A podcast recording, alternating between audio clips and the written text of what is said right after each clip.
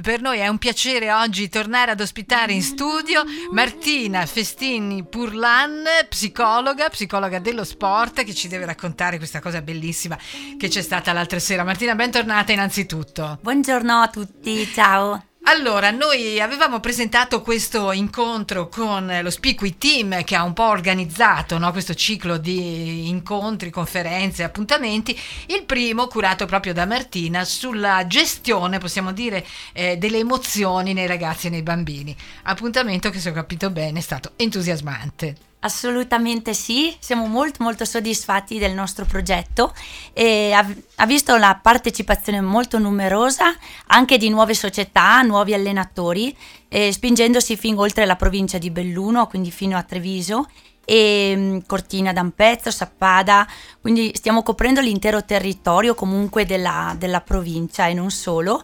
E, mh, abbiamo anche mh, lanciato un sondaggio e in occasione di questo incontro abbiamo presentato i dati molto significativi, interessanti, rispetto alla percezione che i tecnici allenatori, nonché dirigenti delle società, hanno rispetto ai ragazzi, ai genitori e, e anche proprio come si sentono, come si percepiscono nel loro ruolo. E?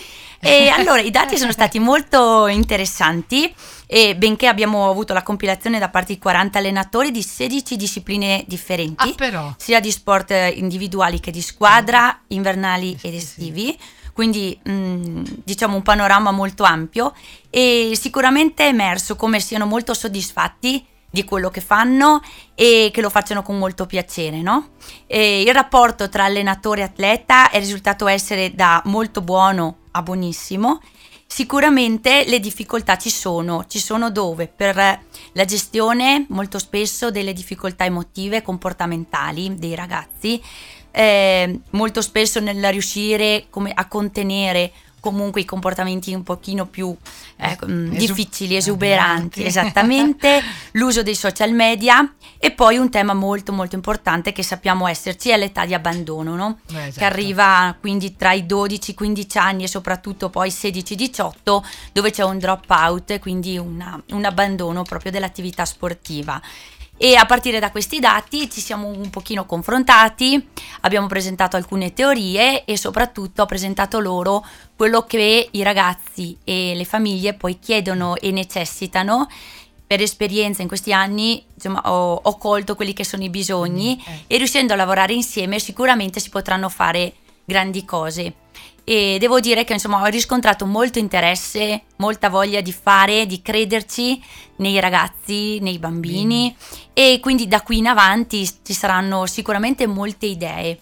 Adesso una fra tutte, oltre alla parte formativa, seguiranno infatti degli incontri mm. che poi diremo, ci sarà sicuramente anche un sottogruppo di lavoro che porterà avanti sia un progetto delle Olimpiadi eh, certo. che ci avremo a breve e, e anche la stesura di un codice etico che sarà lanciato così tra tutte le società e diffuso eh, proprio per riuscire a gestire i ragazzi anche da un punto di vista comportamentale.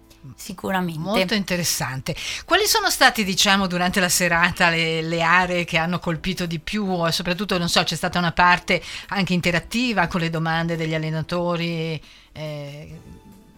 Sì, allora abbiamo presentato ben un pochino lo svilupp- le fasi di sviluppo dei ragazzi, come eh, funziona la loro mente e soprattutto le trappole mentali ah. che eh, accadono, è vero in loro ma anche molto spesso in noi educatori, punti eh. di riferimento, quindi le aspettative dell'allenatore, nonché quelle del genitore, quindi porre attenzione. Un equilibrio. A... Esattamente, anche come dire... È stato molto importante lavorare e far cogliere anche gli aspetti che a volte mettiamo in atto noi, dei meccanismi, degli schemi che poi diventano disfunzionali. E devo dire che ho colto apertura in questo senso da parte di tutti.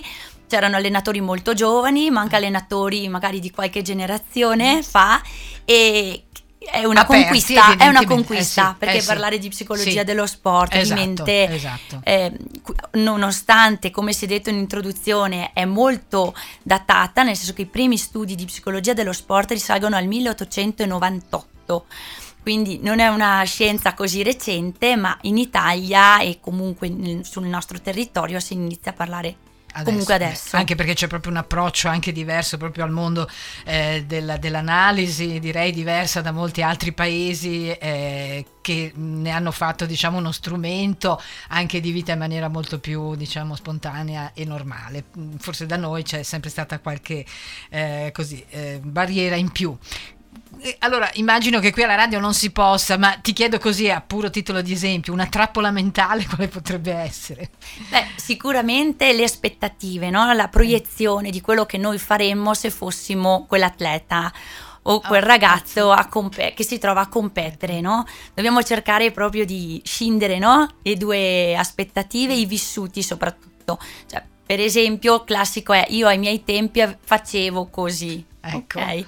O così o puoi andartene, per esempio sono delle frasi della comunicazione del tutto inefficace, perché poi mette in difficoltà ovviamente i ragazzi che si trovano già in una turbolenta fase di sviluppo ad abbandonare o sentirsi comunque poco sicuri nell'affrontare situazioni eh, che in questo caso stiamo parlando di sport, ma ho tenuto a, a sottolineare anche in occasione della serata che affrontare una gara è affrontare, ci insegna a affrontare poi momenti della vita difficili, e quindi abbiamo detto sicuramente non va spinto un ragazzo, un bambino a fare assolutamente una gara se non lo vuole, ma che insegnare a lui che è una prova della vita che ci aiuta a superare le nostre paure, questo sì.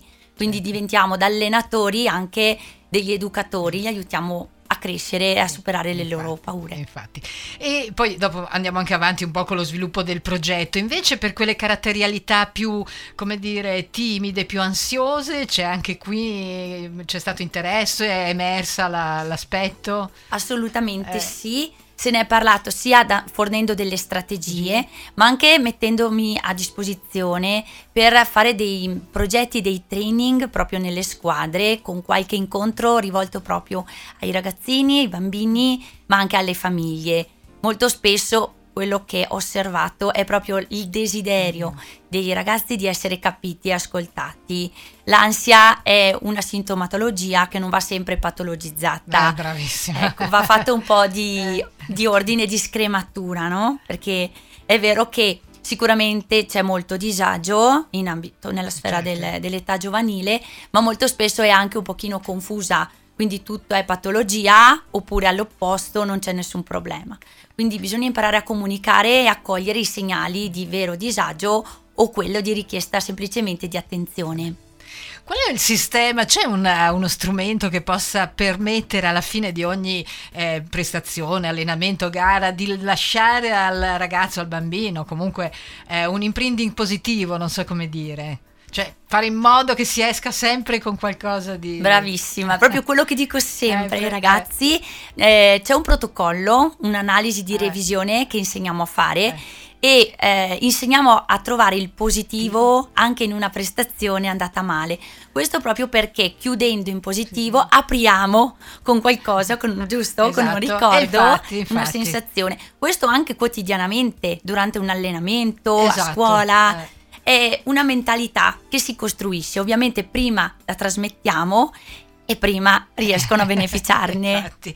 Benissimo, allora dicevamo da questa bella serata partecipata, interessante, eh, chiaramente come eh, capita spesso ci saranno degli sviluppi, stavi dicendo, poi racconteremo anche le prossime due in programma, sempre chiaramente con il coordinamento di Speak with Team che salutiamo, però mi stavi spiegando anche del, dei probabili corsi, una formazione che è, na- è nata proprio dall'altra sera. Sì. Allora, sicuramente stiamo intanto progettando un incontro per i genitori di tutte le società e non solo, insomma, per chi vorrà partecipare, proprio perché sentendo questo movimento in moltissimi ci hanno chiesto di poter partecipare. Allora, eh, questi sono incontri diretti ai tecnici allenatori proprio perché cioè, eh, come dire, ci sono delle strategie, delle modalità che ovviamente certo. sono dirette a loro. Certo. Quindi ci siamo effettivamente mh, resi conto che però c'è una richiesta, c'è un bisogno anche da parte dei genitori e quindi nei prossimi mesi, non credo fra moltissimo, riusciremo a organizzare anche questo incontro. E poi ci troveremo e creeremo molto probabilmente un sottogruppo di lavoro per stendere questo, queste linee guida e un codice etico appunto trasversale, e nonché vari altri interventi e progetti che vorremmo fare sul territorio. Intanto vi, vi lancio così qualche, giusto? Anche se è tutto ancora un pochino no, vabbè, fumoso, ma, poi... ma qualche giornata dello sport in Bene. cui potremo presentare tutte le varie discipline, e sia per promuovere la salute prima di esatto. tutto, ma anche poi la parte più agonistica, giusto? E ecco, di crescita in generale. E oltre a questo, interessantissimo sarà riuscire a coinvolgere le scuole, che noi crediamo moltissimo nel ruolo che possono avere, perché sappiamo che gli sportivi li abbiamo già nelle società Chiaro. e li possiamo aiutare, gestire, ma come dire, in qualche modo sono anche già incanalati verso uno stile di vita, verso una, certo. una certa mentalità.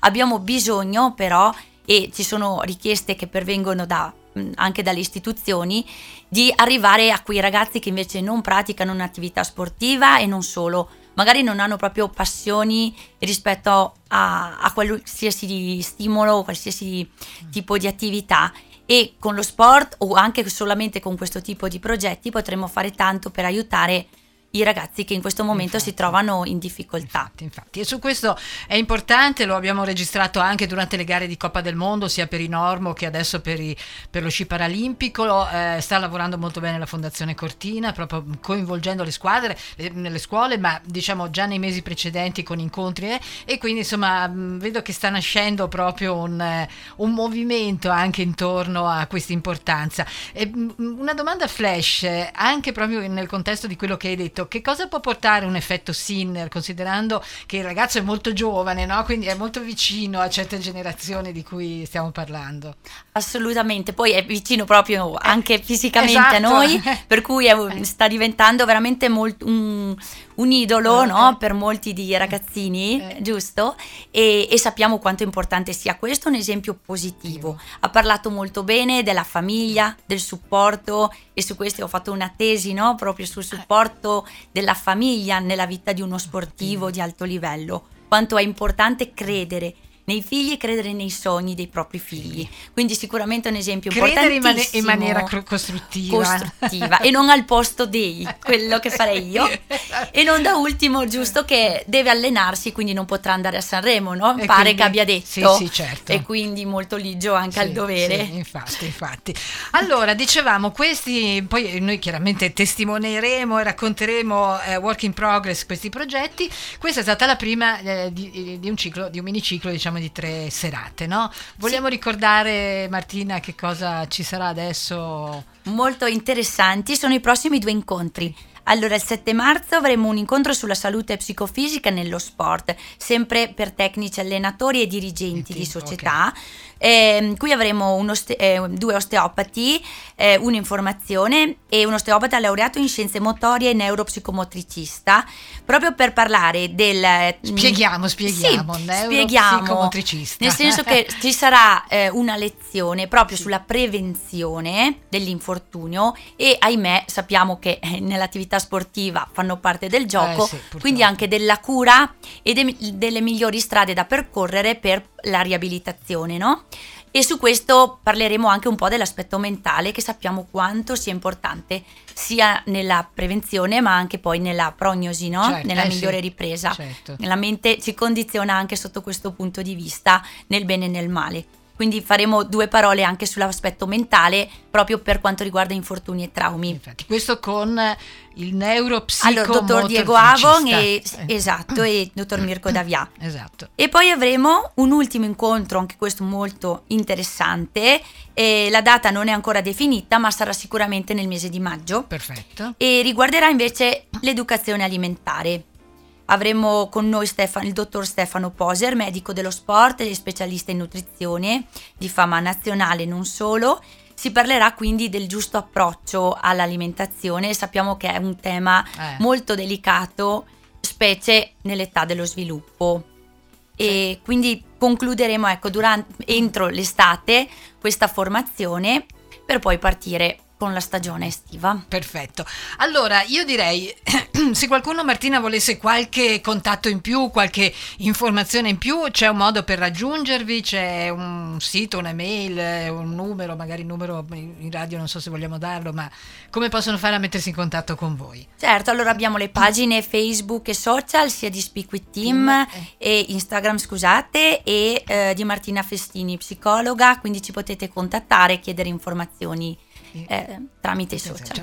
Eh, mi dicevi, non so se possiamo dirlo, che forse ci sarà la possibilità di recuperare la serata per chi non è riuscito a intervenire. Ci sarà un avrete un canale, qualcosa dove sarà possibile vederla? Esattamente come la prima serata dove abbiamo spiegato e presentato il progetto. Esatto.